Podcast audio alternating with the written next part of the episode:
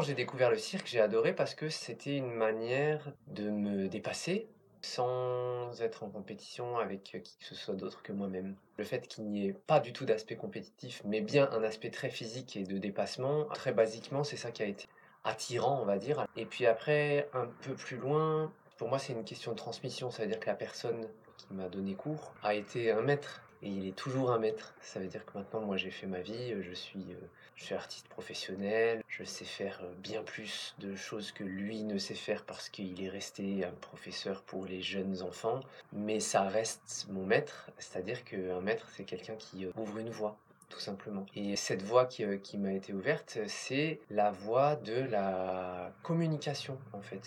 donc ça, c'est le deuxième aspect, on va dire. Il y a l'aspect physique, de se sentir bien, ça me fait me sentir bien par le mouvement qui est créé et le défi de ça. Et très vite, cette personne-là, en plus de m'apporter ces aspects, nous a donné la direction de le cirque, c'est aussi un spectacle, donc c'est quelque chose qu'on donne à voir. Il nous a toujours dit, faire des spectacles, c'est raconter quelque chose à des gens avec une langue qui n'existe pas vraiment, qu'on invente.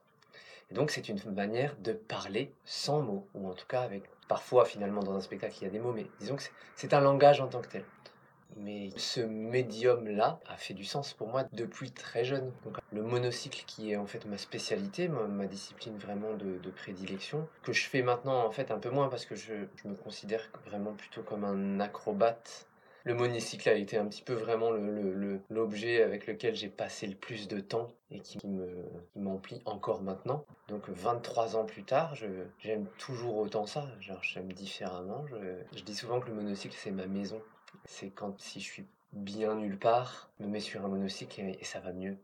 C'est fabuleux que le cirque puisse acquérir des lettres de noblesse qu'il mérite. Le cirque étant un art de la surenchère et du dépassement, c'est à la fois magnifique et parfois dans certaines formes qui existent, et on va dire ce que j'appelle moi plutôt les grandes productions, du type du Soleil, le cirque éloise, ou tout ce qu'on voit, les grands, les grands trucs qui se présentent un peu partout, c'est très bien, d'une certaine manière, donc ça joue le jeu d'une espèce de frénésie du toujours plus de notre époque. Parfois, je me dis, tiens, euh, les choses pourraient être un petit peu plus simples, un petit peu moins exubérantes. Et le cirque, en fait, à la base, je crois que c'est aussi un peu ça. C'est quand même aussi un art de la simplicité, de la frugalité. En tout cas, dans le mode de vie, dans... Donc, ça ne veut pas dire que qu'un artiste de cirque et que n'importe quel artiste doit être euh, miséreux ou n'importe quoi, c'est pas du tout ça. D'une certaine manière, moi je trouve que parfois les, choses manquent de, de, simplicité et de et du d'authenticité.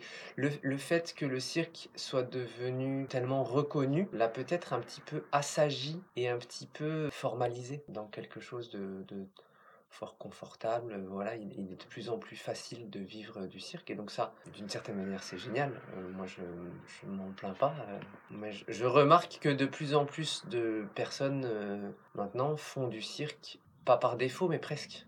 parce qu'ils se disent, bon, bah, voilà, j'ai ça comme occasion, ça a l'air sympa, mais voilà, presque comme s'ils faisaient des études de sport ou des études de sciences naturelles.